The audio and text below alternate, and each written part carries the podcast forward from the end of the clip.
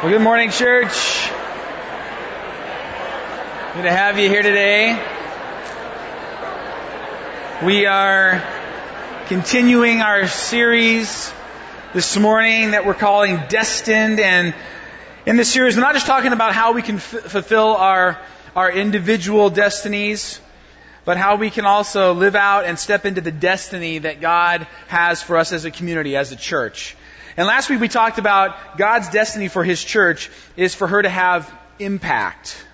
How, how God longs for His bride to, to be useful in society, to be like the hot, therapeutic, healing water of Hierapolis or the cold, refreshing, rejuvenating water of Colossae. But what we learned is what God, what, make, what's make, what makes God sick, he kind of gets choked up even. He, uh, what makes him like his gag reflex trigger is when his church is useless and unappealing and has no impact. When his church is like the lukewarm water of Laodicea. And so that was last week. And we learned how God longs for us to embrace this destiny of being people who together, by the power of the Holy Spirit, make a difference in this world, who together accomplish something great. And that leads us into our series continuing today. That's what we're talking about this morning. We're talking about what it looks like for us to be destined for greatness. And more specifically, what does greatness look like in the kingdom of God, in the eyes of our heavenly Father? Mark chapter 10 is where we're going to be this morning. So if you have a Bible today, pull it out, grab one out of the pew rack in front of you. If you're using a Pew Bible, we're on page 822, Mark chapter 10. As you turn there and you find your place, let me ask you this. Have you ever dreamed about being great? And if so, what did you dream about being great at? In fact, just for fun, let's do this. Turn to the person next to you and just take about 30 seconds between the two of you and share one thing that you, you dreamed about when you were a kid. Maybe you, you laid awake at night or you imagined or you fantasized about, about being great at something. Um, share one thing you dreamed about being great at as a child. It could be something that you've accomplished or something that like you never had a chance even to accomplish, but, but it was something you thought about back then. So you ready? You understand the assignment? 30 seconds. Ready? Go.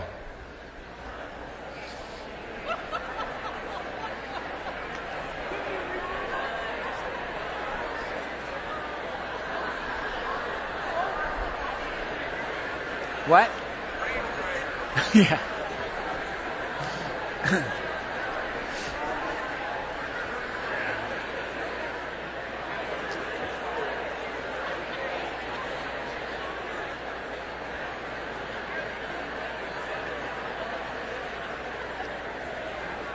Yeah, so some of you are still holding on to your dreams. You're still hoping and dreaming that maybe they'll come true. Some of you have accomplished those. When when I was a kid, I was about all things basketball, and so I, I dreamed um, of being a great basketball player. I just had constant imaginary moments in my driveway and such.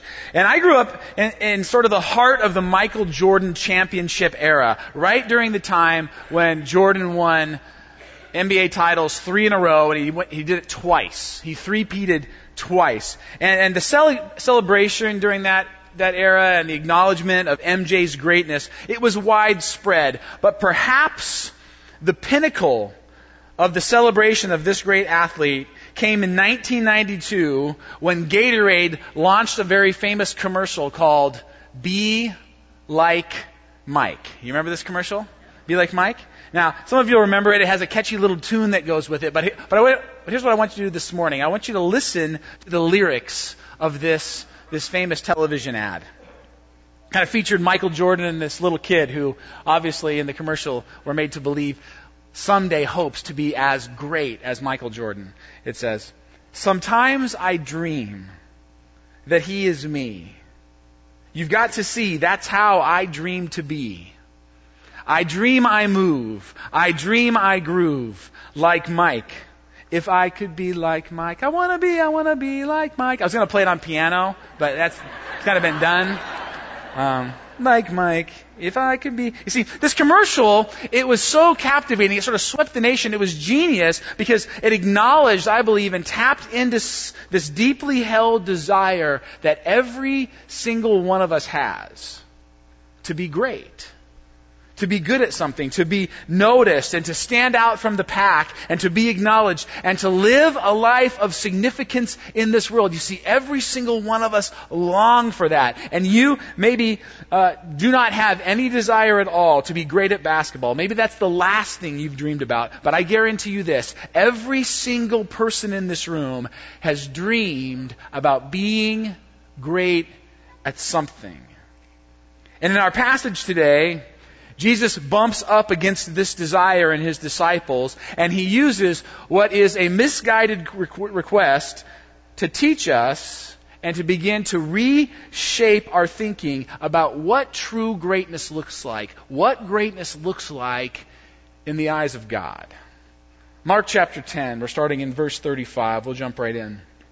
It says, Then James and John, the sons of Zebedee, came to him. That's to Jesus. Teacher, they said, we want you to do for us whatever we ask. What do you want me to do for you? He asked. They replied, Let one of us sit at your right and the other at your left in your glory. You don't know what you're asking, Jesus said. Can you drink the cup I drink or be baptized with the baptism I am baptized with? We can, they answered. Jesus said to them, You will drink the cup I drink and be baptized with the baptism I am baptized with. But to sit at my right or left is not for me to grant. These places belong to those for whom they have been prepared. Now, as we get into this, this sort of strange interchange, I want to talk for just a minute about these two brothers who come up to Jesus with this request James and John, the sons of Zebedee. It's funny because this very same story is also told in the Gospel of Matthew. And in Matthew's account, he gives us just a little bit more detail. And in his version, it actually isn't James and John who make this request. In Matthew's version, does anyone know who comes and asks Jesus this question? Yeah, it's their mother. It says mom comes. Matthew chapter 20, verse 20. Then the mother of Zebedee's sons came to Jesus with her sons. So in Mark, we get sort of the abbreviated version, and it says, and kneeling down, she asked for, asked a favor of him. Now, what's interesting to note about this woman is that she is related to Jesus. Did you know that? This is a woman who actually has like formal family ties with Jesus. Does anyone know how she's related to him? She is his aunt. She is actually the sister of Jesus' mother, Mary. Her name is Salome. We know this from a number of other uh, verses kind of put together in the Bible. But this is Auntie Salome, which makes what? Which makes James and John, these two disciples, Jesus' cousins. The, the whole discipleship thing is filled with nepotism, apparently. We didn't know it, but it is. And these guys got kind of lobbed in as cousins. And so what we have in this instance, in this moment, in this interchange, is an aunt and some cousins coming to Jesus and trying to use their relationship with him to advance and improve their future status and position. By the way, this was a very typ- typical practice in the ancient world. If someone in your family struck it big, became a person of prominence, you would almost assuredly try to ride their coattails into a better life. You would attempt to use them to achieve a higher social standing or a place of greatness or a reputation of, of prestige. Friends, this interchange, this request is Kingdom of the World Advancement Strategy 101. Very common, very expected. And this is how it went. How can I use you to get more for me? What do you have to offer me? How can I leverage, leverage whatever I have, whatever situation I'm in, whatever my relations are, whatever gifts, abilities, fortunes I've been given, for my increased power, prestige, position, popularity? You see, that is the system of this world. That's how you become great in this world. You find ways of moving yourself up. You do whatever you need to do as long as you're still climbing. And these guys, they're actually so shameless about climbing the societal ladder that they come to Jesus and they say, Hey, Jesus, what can you do for us? And they ask Jesus this question right in the middle of a very sensitive season. If you look at the passage right before this passage, you can look back later. Jesus, what he tells them is he says, Hey guys, we're headed to Jerusalem now. When we get there, I'm going to be arrested, scourged, mocked, beaten, and crucified. And the guy's are like, Yeah, yeah, Jesus, that's great. What can you do for us? You kind of read it, you're thinking, really? Do these guys have like zero self awareness or what? But that's kind of the, the moment here. What can you do for me, Jesus? You see, we, we really like you, but we want to use you to get as much as we can for us because it's all about us. And then Jesus does an interesting thing. He responds to this outlandish, sort of insensitive request with a, with a question. He asks, Can you drink the cup I am going to drink. And, and the cup in the scriptures is, is never really good news. If you look back in the Bible, the cup most often references uh, suffering or torture, the wrath of God. The cup, when you're going to endure a cup, it's not generally like a cup of blessing. It's, it's, it's more associated with, with wrath or hardship. And furthermore, in the Jewish culture, when you drink a person's cup, it means can you drink every drop? What Jesus is asking here is, can you take in everything that I'm going to take in? Can you follow me all along the way, or are you just looking for the end result? And I have to pause and say, I think that's a question Jesus might ask many of us as his followers today. I think if Jesus were here today, he might ask us this What's the nature of our relationship? Can you drink the cup?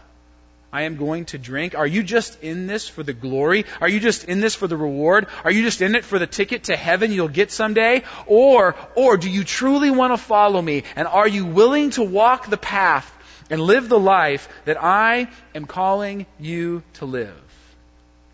And just to illustrate the ignorance of the disciples, the complete you know, obliviousness of their thought process in this moment, how unaware they are of who Jesus is and what he's about and their own aspirations and motivations. Mark tells us that these guys say yes. You don't know what you're asking, Jesus said. Can you drink the cup I drink or be baptized with the baptism I am baptized with? You see, Jesus is talking here about the suffering he is going to endure. He's talking about the kind of brutal death he will die and the road to greatness and glory that he will walk. It's not an easy road. It's not a fun road. Can you drink the cup I drink or be baptized with the baptism I am baptized with? We can, they answered. Such confidence there. You see, what these guys don't understand is that the guys on Jesus' right and left are ultimately going to be two people hanging on crosses. You see, that's what's funny about this, this interchange. That's what's sad about it. That's what's striking about it as we read it. They are so confused. These are the disciples of Jesus. These are two of the inner twelve. These are his cousins, and they are so confused about what greatness in the kingdom of God looks like that they are accidentally asking for suffering and torture and crucifixion. And Jesus says, You guys have no clue. But he does acknowledge that at some point they will get it. That at some point they will engage the road of sacrifice. At some point they will begin to seek service instead of selfishness.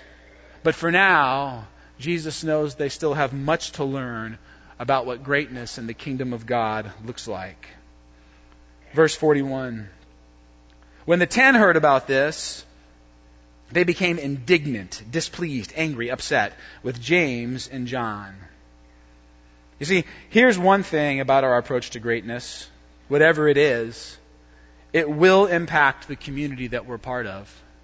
It will rub off on and affect the people closest to us and those who are around us. That's exactly what happens here. The James and John attitude doesn't just stay with James and John. You see, their willingness to try and use Jesus for self-promotion, it's contagious. And now the other guys are saying, hey, wait a minute. Why do they get to have places of prominence and not us? Friends, hear this. self advancement in a community only breeds more self advancement in that community. It's like poison to the culture of a church. This is why when groups of people are together, and they're together for a period of time, culture gets created. This is how it happens. Culture gets created when, when people come together and they form a group. And I like to think about culture as, as simply the personality of a group of people over time, as they've been together over a period of time. And you've seen this before. You've come into a group. Maybe you're new, maybe you're fresh to a group, and there's a group that's established. They've been together for a while. And in a fairly short amount of time, you can tell what kind of a personality that group has. You just sense it, you feel it, you hear it. And, and in a very short amount of time, you can say, these are the kinds of folks that, these are people who, right, are generous, are judgmental, or joy filled, or worried, or fearful, or self focused, or others focused. And friends, how that happens is that the attitudes and actions of people in that group have bled out over time and influenced the other people in that group, and pretty soon that group has a personality of its own. A culture has been created. Here's the question What kind of culture are you helping to create in our church? What kind of culture, what kind of personality are you helping to form right here at CMBC? What are the things you say? What are the things you talk about in this community? How do you live as a part of this church? Because you might just think, you know, hey, I just go here. I just go here. But the truth is this intentionally or unintentionally, you are part of shaping the culture of our church. What kind of culture are you helping us, this church, this little bride of Christ in Northwest Portland to have? See, in this story, James and John They've adopted the worldly system of pursuing greatness through self promotion, and now it's spreading. It's contaminating the entire group of 12, and this is where Jesus steps in. Verse 42. Jesus called them together, huddle up, boys, and he said, You know that those who are regarded as rulers of the Gentiles lord it over them, and their high officials exercise authority over them. Now, I want to pause right there, and, and, I just want you to understand Jesus is simply describing the world in which these guys live. It's the Greco Roman world. We talked a little bit about it last week. I'll say a few more things this morning. This is a world that was completely built and centered on the hierarchy of societal status.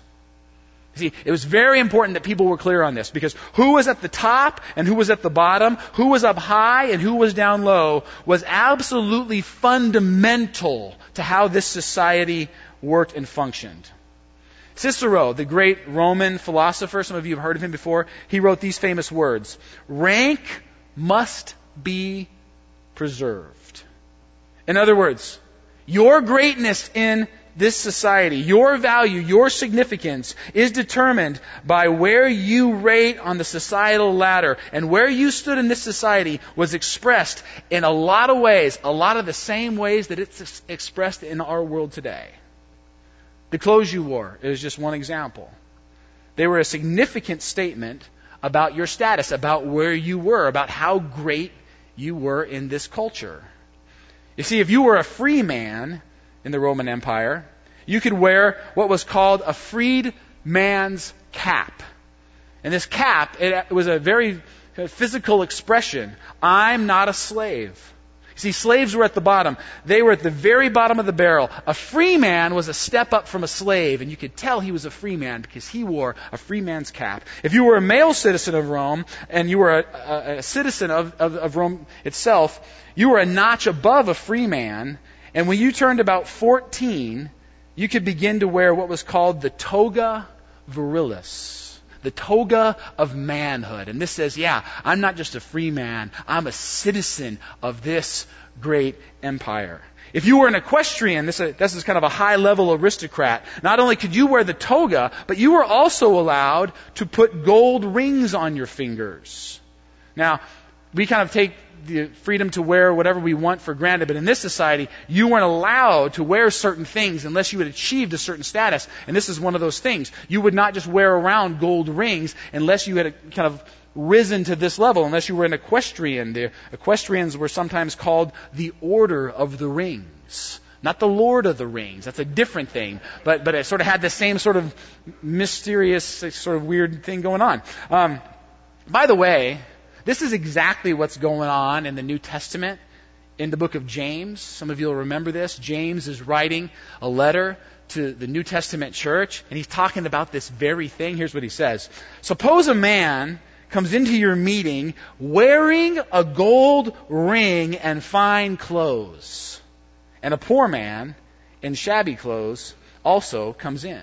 You see, when James says this, his readers know exactly what he's talking about, that he's talking about someone who is of fairly high societal status, someone at least, because of the ring, is an equestrian, right? And James says, hey, if this person comes in, along with someone who's, who's poor, and you give the equestrian special treatment, which, by the way, by Roman law you were supposed to do, James says, if you do that, if you function that way in the church, then you are doing evil. That's evil. You see what the church is doing here, friends? The church is adopting the teaching of Jesus in a very practical way, and they are challenging the Roman system of who's important, of who's great, of what kinds of things really make a person worth admiring. And they're saying, for God, there's a different system. And the church is taking a stand. If you were a senator in the senatorial class, like way up there in the Greco-Roman Empire. You not only wore a toga, you not only wore rings, you got to have a big purple stripe on your toga because purple was the color of royalty. It was this, this statement like, I am way up there in society. I'm like royalty in this society. And, and we use this, this very imagery in our world today. It's why the number one color for our Royal Family Kids Camp is the color purple. And the statement we're making as a church is we're taking these, these children who some might see as the lowest people in our society, and we're saying to Jesus, to us, to the people of God, they are like royalty. They matter just as much as people who are like living way up on the hill. Right? That's our statement. That's, that this color purple just shouts that. And the examples go on and on. All sorts of examples that, that would let you know where someone stood in the society. The seats they were offered at a party or production, the titles they were given, the stuff they owned. All these things, indicators. Where are you? How important are you? How significant are you? How great are you? Now, you guys can make the transition yourself. Um, the transition from like, what are the things in our society that make these kind of statements, right? You can all think of a million examples on your own. But let me give you just kind of a fun example of how this plays out in our world and how sometimes these worldly society symbols even seep into our own way of thinking and understanding the world. I had a, a good friend, um, a colleague of mine, a buddy of mine I worked with back in California, who was actually one of the pastors of our church. And he and his wife were a one car family because of just budget limitations and such. They were only able to afford one car. They had one minivan. They had three kids. And so, in order to leave the minivan at home and give his wife access to transportation with the three kids, my pastor friend would quite often ride his skateboard to work. And that works in California because it's fairly dry there. But he would admit to us, and you'd see him. You'd be driving to work, and you'd be like, "Oh, there he is, one of the pastors from our church, skateboarding to work." And he wasn't the youth pastor. Like you expect the youth pastor to do that. He was like one of the main pastors. Okay, and he would admit sometimes in staff meeting that he would people would pass him and honk and wave, and he would feel kind of silly, and he would even say, you know. It's kind of weird. I, I'm a like a grown man with three kids, and I'm skateboarding I'm a pastor. I'm skateboarding to work. It feels, it's a little bit humbling. It's a little bit kind of embarrassing sometimes. But then all of a sudden, everything changed. Uh, his wife's grandmother passed away, and she was a woman of significant means. And so some of her possessions got divvied out to the family, and all of a sudden, my buddy and his wife inherited her grandmother's car, and it just happened to be a Lexus. So overnight, My buddy went from skateboarding to work. His wife still needed the van for the kids to driving a Lexus. And it became this big joke on our staff, you know, like, wow, how are we paying this guy? He's driving a Lexus. It's really nice Lexus. So he's cruising to, to work in his Lexus and he would, and we laughed about it, but he would even say, you know what's funny about it? Is that I as silly as I used to feel skateboarding to work, I feel equally as important when I drive that Lexus. He's like, there's just something about a Lex. He's like, there's no, it's no wonder people buy these things. They really make you feel special. Every time I'm driving in it, I think, man, I must be somebody. I'm driving a Lexus. And he's like, I didn't even do anything to earn this thing, but I feel really great when I'm driving it. Just this, this idea that society pushes in, and even when we don't want to, when we, even when we don't have intentions to, we start to buy in on what it is that makes someone great and what it is that doesn't. And friends, here's the deal. We may not have togas or rings or purple sashes, but there are things in our society. There are positions and achievements and gifts and talents and even material possessions that we are told make people great, that help us rate how important and significant they are. And friends, this creates pressure. Pressure for us to seek after and give our lives to attaining those things, to, to find our greatness in the things of this world, to buy into the world system of becoming great in the same way that James and John do. You know that those who are regarded as rulers of the Gentiles lord it over them, and their high officials exercise authority over them. You know the system of the world. You know how it works. You know how greatness is achieved in this world in which we live. And then Jesus says these words, verse 43 Not so with you. Say that with me, church. Not so with you. One more time. Not so with you. You see, Jesus says, that's the way you seek greatness in the world. That's the way the world determines who matters and who doesn't, and who's significant and who's not. But it is not the way of my kingdom. Another thing about this society is that you would never intentionally go down. You would ne- there's no such thing as downward mobility. You're never like go down the ladder. You see, in the Greco-Roman world, to serve or to be a slave, that was going the wrong direction. You would never humble yourself in that way because humility was not a virtue. Humility was not something that was honored or respected in this culture. In fact, humility in the Greco-Roman world was despised. At least in our world, there's, there's some sense that if a person is humble, that's a value, that's an asset, that's something to, to, to look for in a person. Not in this culture. Humility is a completely new concept when Christianity comes along and starts to lift it up. It's a completely countercultural way of thinking. And just to give you a bit more of a sense for the kind of society this was, this kind of society that Jesus and his disciples are right in the middle of, uh, one of the best selling authors of this time is a guy named Plutarch, and one of his more famous books, more popular books of the day, was a book he wrote called this how to praise yourself inoffensively. Can you imagine that? Really? Like, can you imagine like having the nerve to buy that? I mean, would you, I mean, would you like sneak it out? Like, it's one of those ones you're ordering online and you're hoping it comes in a box so no one sees it. How to praise yourself inoffensively. In other words, how to lift yourself up in such a way that people don't get too much of a wind that you're lifting yourself up so you can still do it real subtle like. You know, people do this in our world. People even do this in the church. A friend, a friend of my wife's sent her this, this video, and I think it's called Christian Girl Instagram. And it's all about, and it's kind of a parody, but it's all about how Christians will post pictures online on like Facebook or Instagram of their devotional life. Which is kind of weird, isn't it? When you think about it, like, like pictures of their Bible open with highlighted verses in a coffee cup, you know, a little worship CD there, like their prayer journal laying there. Time with God, hashtag blessed, you know? like, it's like, are you kidding me? And the guy who kind of is doing the parody is talking about like, hey, if you get this book, we'll teach you how to take better photos of your devotion time so more people will like your post.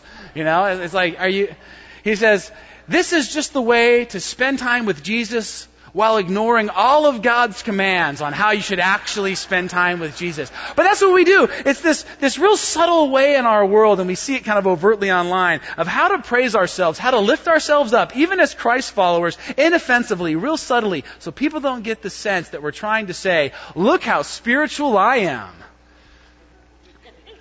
All right, that was a little bit of a tangent. But it applies to some of you, so don't put those online. Anyway.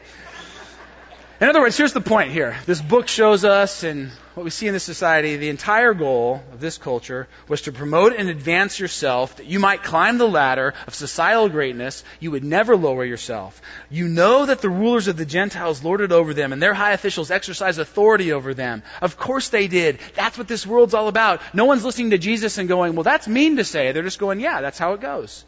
You climb the ladder, higher than other people, and then you lord it over them. You use your status and privilege and relationships and gifts and abilities. You use anything you possibly can to promote yourself so that you can achieve greatness.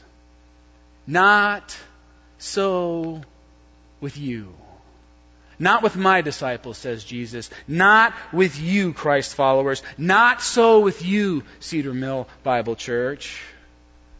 Instead, Jesus says, and now he'll start to give us the way greatness is achieved in his kingdom. Instead, whoever wants to become great among you. Now, pause right there. First of all, one thing that struck me this week as I, as I read this passage and mulled it over and really thought about what God was saying here is that Jesus isn't against greatness. In fact, the whole section is about how to be great. He's very pro greatness. One of the things I was, I was thinking about is how God actually creates us to be great. Think about the garden. He's creating everything in the world, and everything's good, good, good, good, good. And then he gets to humanity. Male and female, created together. And he looks at us and he says, Man, that's not just good, that's. Well, he says very good, but very good is sort of like a synonym for great.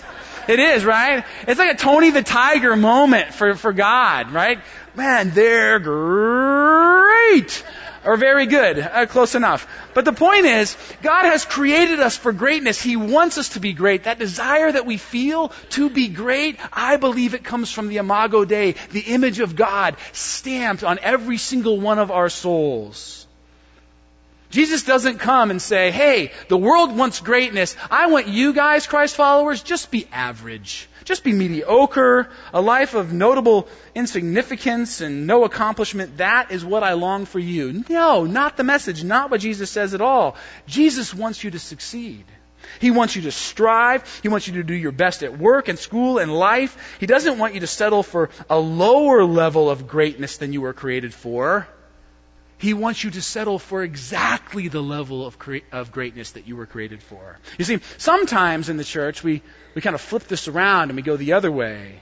And when we talk about humility and sacrifice and serving, we're tempted to think that Jesus is asking us to give up the good life. Like the world offers you the good life, and Jesus says, You're a Christian now. You have to give up the good life. Your life's just about pain, suffering, and misery. Right? And we think, okay, well, that's the call. That's what it means to follow Christ. No. Friends, sometimes we, I think we get the impression that God wants us to settle for less, but that's not the message at all. God's message is this. The message of the scriptures, the message of Jesus is the Lexus is settling for less. The position and the accomplishment and the power, when we seek to, when we use those things to seek to attain greatness, that's settling for less. That's a lesser greatness than we were created for. You see, if that stuff, if the greatness that this world offers is what's ultimately great for you, if that's the ultimate fulfillment of your life, then here's the message of the scriptures. You don't have too much, you have too little. You're not aiming too high, you're aiming too low. Jesus says this He says, when you lose your life, you will find it. He says, when you trade in this worldly system of greatness for my system, when you start to sacrifice and serve and give your life away, that's when you're really going to start to live. That's when life gets rich and full and meaningful and purposeful and satisfying. Don't settle for less. You were made for so much more than the greatness of this world. You were made for the greatness of God.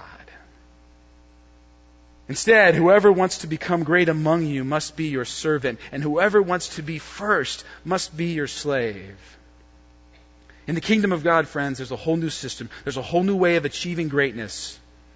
What you wear, what you drive, where you live, the job title position you have, that may define your status and your greatness in this world. But if you are seeking to be great in the kingdom of God, there's a whole nother level. Now, I don't know if any of you have seen this, but with like the college and NFL playoffs in full swing, there's a commercial out right now where all these former NFL stars are sitting in this room and they're talking together about what makes a football player great. Like what defines greatness in this, this realm of football. Have you seen this commercial? Yeah, some of you have. Three of the players are Herschel Walker, Doug Flutie, and Bo Jackson. And the fourth one is Joe Montana. And, and Herschel Walker starts it off and he says, you know, one mark of greatness for a football player is to win the Heisman. And he says, and I've got one of those. And then it goes to Doug Flutie who's sitting there and he says, yeah, I kind of agree. I've got one of those too. And then it goes to Bo Jackson and he goes, I got one of those too. And they're all looking at Joe Montana, who didn't win the Heisman Trophy. And Joe Montana's kind of sitting over by himself on this chair. And he just kind of looks at him. There's this long pause. And then he puts his hand up to his chin like he's thinking. Yeah. And on his hand are his five Super Bowl rings, right? And like, like, yeah, Heisman Trophy, Heisman Schmophy, right? And he, and, he, and he looks at him and he says, man, guys, what an accomplishment. Real sarcastically. Is just a great commercial. Um, and it's not that achieving success in football is bad. Again, God is not against that. But if that's your ultimate, if that's like what ultimately defines greatness is Joe Montana, and I would say maybe he's a great example for ultimate greatness in our world. Success, victory, fame, popularity, money, he's got it all. That's the highest level of greatness this world can offer. God says, there is so much more. So much more. Because in God's economy, friends, the people at the top, the people whose lives are most significant, the people who are the greatest, are those who serve, those who sacrifice, those who don't come to Jesus and say, How can I use you for me? But those who come to Him and say, How can you use me to do more for you and your kingdom? I'm going to say that again. Greatness in the kingdom of God starts when people come to Jesus and don't say, How can I use you to get more for me? But instead say, God, how can you use me to get more for you, to do more for your kingdom in this world? And I guess that I have to ask, when you ask that question, when groups of people gather together and start asking that question together and of one another, what kind of culture do you think gets created in that church? Whoever wants to become great among you must be your servant, and whoever wants to be first must be your slave. And then listen to this. Listen to the closing verse of this section, Mark 10:45. For even the Son of Man, for even Jesus himself, for even the God of the universe, come to earth, clothed in human flesh, did not come to be served, but to serve and to give his life as a ransom for many. Friends, this passage tells us that we should understand and approach our lives and what it means to be great in light of who Jesus is and what he has done for us. You see, if this is how God expresses his greatness, if this is how God displays and uses who He is, then what does that mean for you and me? How do we follow that? How do we emulate that? What kind of a life does a follower of that kind of God have? What does greatness look like for His people? And here's what I believe this passage tells us it tells us that greatness does not come when we seek out pl- places of position or privilege or power or personal preference or prestige.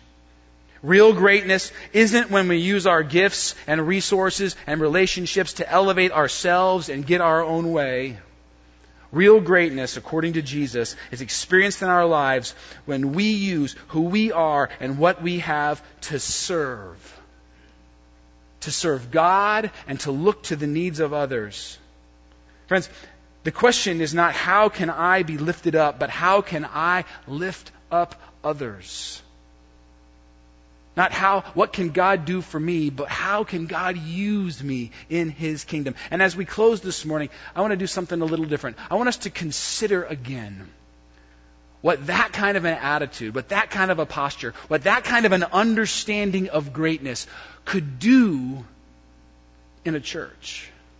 I'm going to do something a little different here because I was thinking about it this week as I read this passage, and I was wondering this question. I was wondering, what if the question James and John came and asked Jesus was different. What if their, their, their question, their approach, had, had been the right question? What if their motives hadn't been off track or misguided? And I was wondering how that might have played out.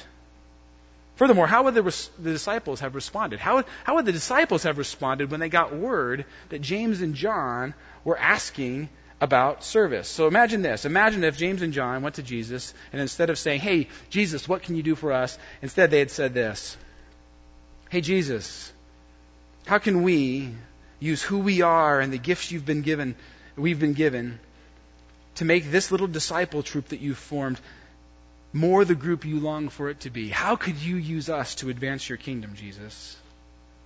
Imagine if word hit the street amongst the other ten that James and John were offering themselves up as servants, as slaves, as, as those who would set aside their own needs and requests and desires for, for the benefit of the kingdom and the group.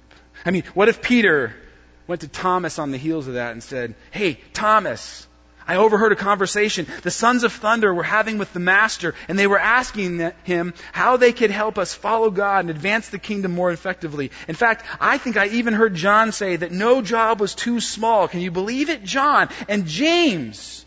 He offered to embrace inconvenience, sacrifice, even suffering in order to make it happen and the kingdom to go forward in our midst. How do you think that attitude impacts the other 10? What do you think happens to the culture of that little community if the attitude of just two men flips over? I have to ask you again, friends. What kind of culture are you sowing into our church? Do you come on Sunday and other times during the week with a posture that says, What can I get from this? How can I use this church, this God, for my benefit, for the building up of me? Or do you come and you say, God, here I am, here's all of me. Use my gifts, my passions, my abilities, my successes, my failures, my brokenness. Use all of it, Lord, in any way you possibly can to help this church advance the kingdom. What kind of culture are you sowing into Cedar Mill. Let's pray. God, we stand before you and we humbly ask that you would change our hearts and our minds and our attitudes and even our questions as we approach you. Help us to be a community where the culture of, of service and serving and others just bubbles to the surface. May it, may it run through this place and, and through our church like a virus, Lord. May it just spread uh, amongst us. And may, would, may people, when they come into our midst, say, I don't know much about those people or their God, but those folks, they serve. And I can only imagine that their God does as well. God, that's our prayer, that you get the glory for who we are as your people. We love you, Lord. We thank you, and we pray it in Christ's name. Amen.